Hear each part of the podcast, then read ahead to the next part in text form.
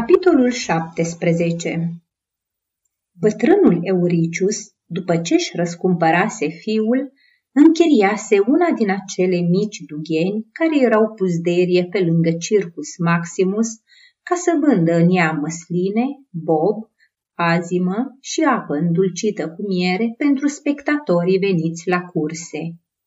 Chilon îl găsi acasă, rânduindu-și dugheana, și după ce îl salută în numele lui Hristos, începu să vorbească despre treaba care l-a adus la el. După ce le făcuse un serviciu, se aștepta la recunoștință din partea lor. Are nevoie de doi sau de trei oameni puternici și curajoși ca să înlăture un pericol care îl amenință nu numai pe el, ci pe toți creștinii. E adevărat că este sărac, căci aproape tot ce avusese îi dăduse lui Euricius. Totuși ar plăti acestor oameni pentru serviciul lor cu condiția ca ei să aibă încredere în el și să îndeplinească zeloși tot ce are să le ceară. Euricius și fiul lui Quartus îl ascultau ca pe binefăcătorul lor aproape cu evlavie. Amândoi declarară că ei înșiși sunt gata să îndeplinească tot ce o să le ceară, convinși că un bărbat atât de sfânt nu le poate cere fapte care n-ar fi în concordanță cu învățătura lui Hristos. Chilon îi asigură că așa și este. Ridicând ochii spre cer, lăsă impresia că se roagă. În realitate, se gândea dacă n-ar fi bine să primească oferta lor care i-ar putea economisi o mie de sesterți. După câteva clipe de reflexie, însă renunță. Euricius era bătrân, poate nu atât apăsat de vârstă, cât extenuat de griji și boli. Quartus avea 16 ani, iar Chilon avea nevoie de oameni abili și mai ales puternici. În ceea ce privește mia de sesterți, spera ca datorită ideii care îi venise să-i poată economisi, sau măcar o bună parte din ei. Ei mai insistară o vreme, dar văzând că el refuză categoric, se resemnară. Atunci Quartus spuse, Îl știu pe brutarul Demas, stăpâne. Acolo muncesc la măcenatul grăunțelor sclavi și oameni cu plată. Unul dintre cei cu plată e mai puternic decât patru la un loc. L-am văzut chiar eu cum ridica pietrele pe care patru oameni nu le puteau urni din loc. Dacă este un om credincios și capabil să se jertfească pentru frații lui, făm cunoștință cu el, spuse Chilon. Este creștin, stăpâne, răspunse Quartus, căci la Demas lucrează mai ales creștini. Sunt acolo muncitori de noapte și de zi. Acesta e din cei de noapte. Dacă ne-am duce acum, am nimerit la cina lor și ai putea să discuți nestingerit cu el. Demas locuiește lângă Emporium. Chilon se învoi bucuros. Emporium era la picioarele muntelui Aventin, deci nu prea departe de marele circ. Puteai să ajungi acolo, fără să înconjuri muntele, apucând-o în lungul râului prin porticul lui Emilius, ceea ce scurta considerabil drumul. Sunt bătrân, spuse Chilon, când intrară pe sub colonadă. Și uneori mi se întunecă memoria. Da, doar Hristos al nostru a fost vândut de unul din ucenicii săi. Dar în clipa asta nu pot să-mi amintesc numele trădătorului. Iuda stăpâne, care s-a spânzurat, răspunse Quartus, cam mirat că cineva a putut să uite acest nume. așa Iuda, îți mulțumesc, spuse Chilon. Merseră o vreme tăcuți. Trecură pe lângă Emporium, care era la ora aceea închis, și pe lângă magaziile din care se împărțeau grâne populației, apoi cotiră la stânga spre casele ce se întindeau în lungul căii Ostiensis până la dealul Testacius și Forum Pistorium. Acolo se opriră în fața unei clădiri de lemn, din lăuntrul căreia se auzea uruitul morii. Quartus intră înăuntru, iar Chilon, căruia nu-i plăcea să se arate pe unde erau adunați oameni mulți, rămase afară. Iată, stăpâne, spuse Quartus, acesta este fratele pe care ai vrut să-l vezi. Pacea lui Hristos să fie cu tine, rosti Chilon. Iar tu, Quartus, spune acestui frate că merit încredere și ascultare. Apoi, în paza Domnului, întoarce-te acasă, căci nu trebuie să-l lași singur pe bătrânul tău tată. Este un om sfânt, spuse Quartus, care și-a dat tot avutul ca să mă răscumpere din sclavie pe mine, deși eram un necunoscut pentru el. Domnul nostru, Mântuitorul, să-l răsplătească în cer. Muncitorul uriaș, auzind asta, se plecă și sărută mâna lui Chilon. Cum te cheamă, frate?" întrebă grecul. La botezul sfânt mi s-a dat numele de Urban, părinte. Urban, frate al meu, ai timp să discuți cu mine în tihnă? Lucrul nostru începe la miezul nopții. Acum abia ni se pregătește cina. Deci e vreme destulă. Să mergem pe malul râului și acolo să asculți cuvintele mele. S-au dus și s-au așezat pe digul de piatră, în liniștea întreruptă doar de vuietul îndepărtat al morii și clipocitul apei care curgea la picioarele lor.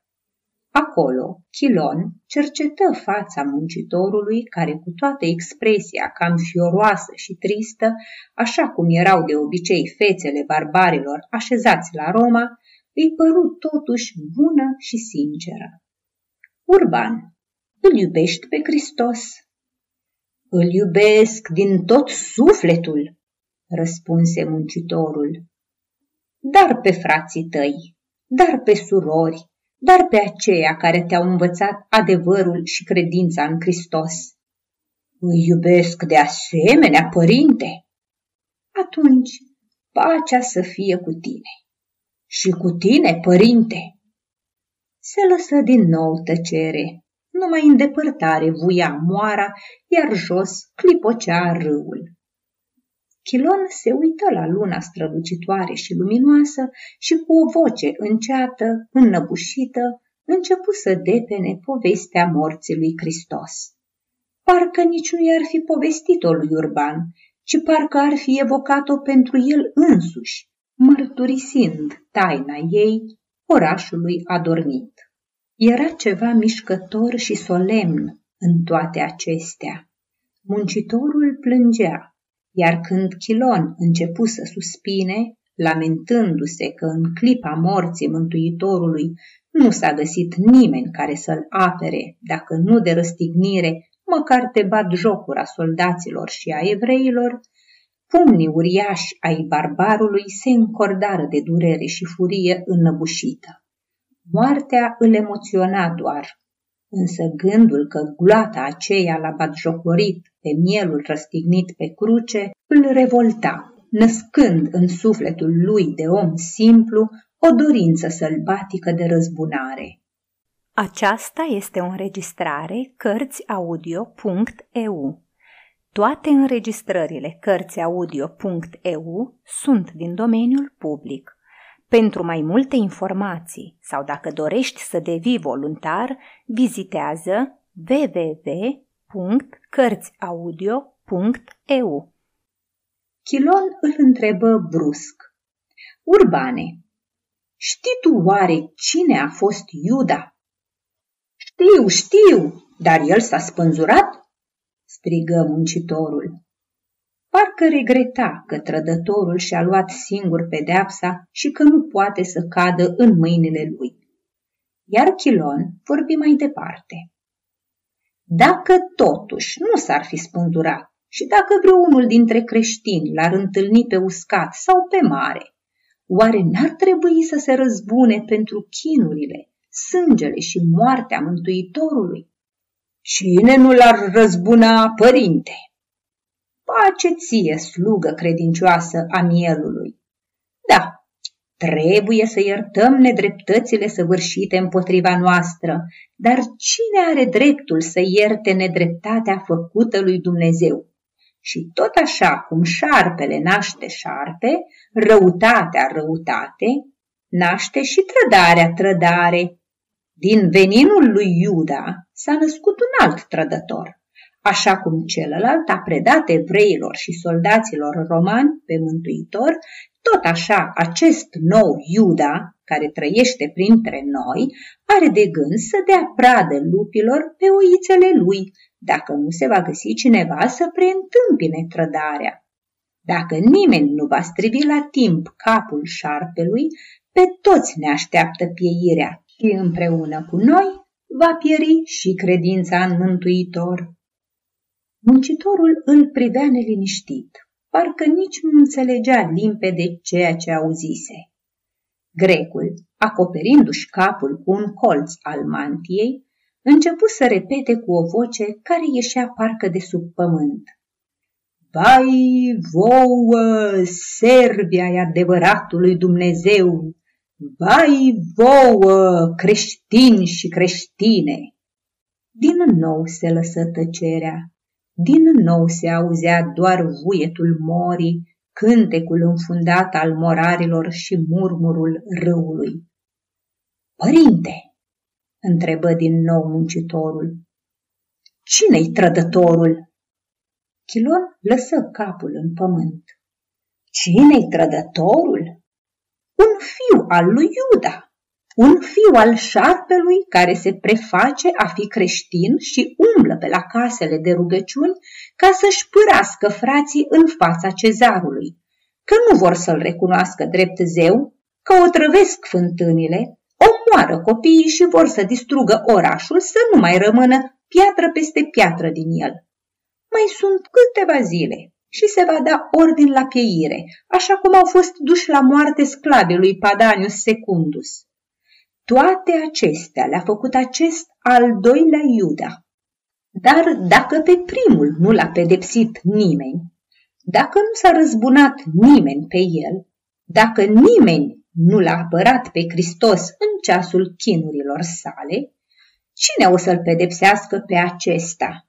Cine va zdrobi capul șarpelui mai înainte ca cezarul să-l asculte? Cine are să-l sugrume? Cine are să-i scape de la pieire pe frații și credința lui Hristos? Urban, care șezuse până atunci pe parapetul de piatră, se ridică brusc și spuse – eu am să fac asta, părinte!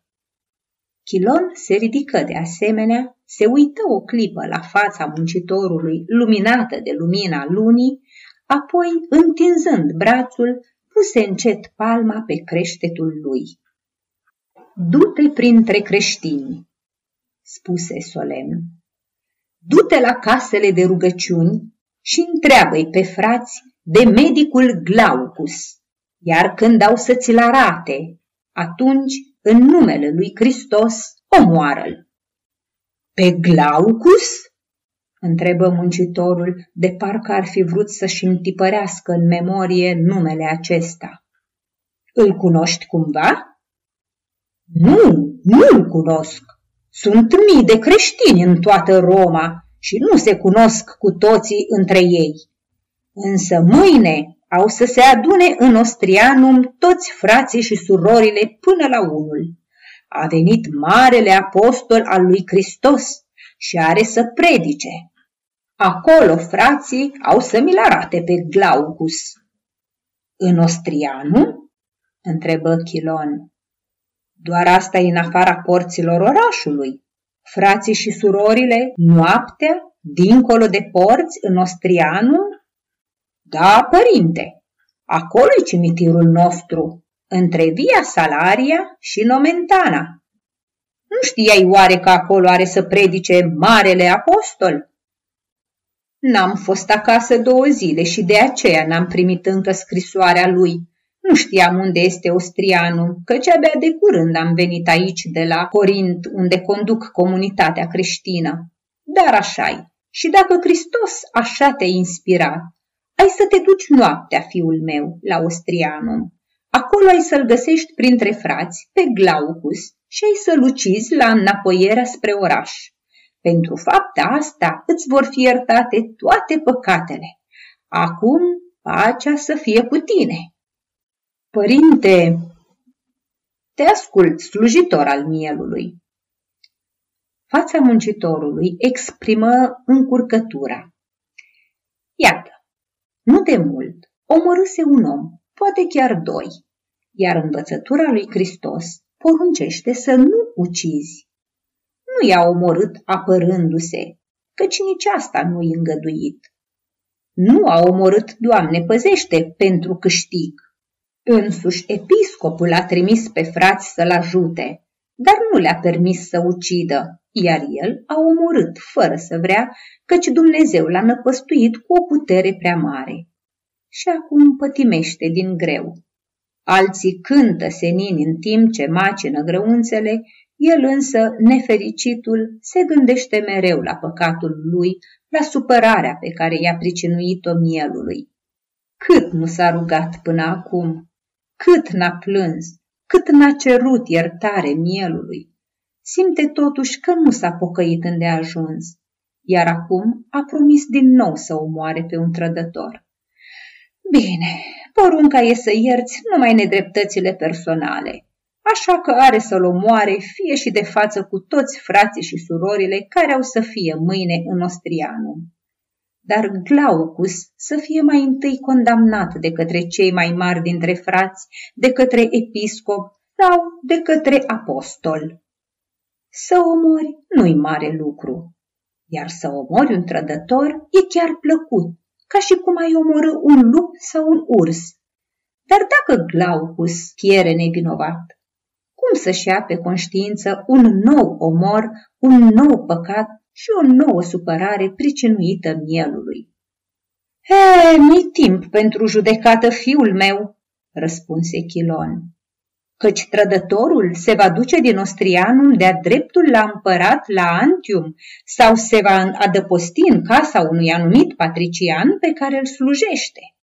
Iată, îți dau un semn pe care, arătându-l după uciderea lui Glaucus, și episcopul și marele apostol au să te binecuvânteze pentru fapta ta. Punând acestea, luă un bănuț și zgârie pe el cu vârful cuțitului semnul crucii, apoi îi dădu lucrătorului.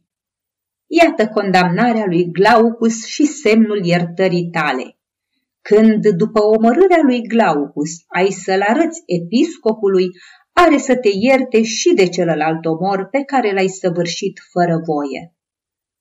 Muncitorul întinse instinctiv mâna după ban, dar având prea proaspăt în minte primul omor, simți parcă un sentiment de teamă.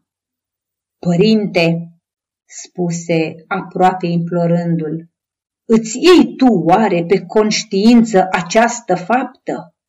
L-ai auzit oare tu însuți pe Glaucus vânzându-și frații?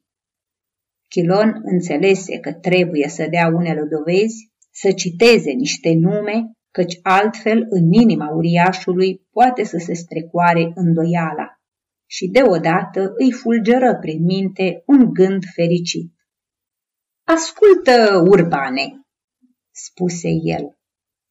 Locuiesc în Corint, m-am născut în Cos și aici, în Coma, învăț dogma creștină pe o fată din țara mea, al cărei nume este Eunice. Ea slujește ca vestiplica în casa unui prieten al împăratului, un oarecare Petronius. În casa aceasta am auzit cum Glaucus făgăduia să-i predea pe toți creștinii și în afară de asta promitea lui Vinicius, un alt prieten al împăratului, care să-i găsească printre creștini o fată.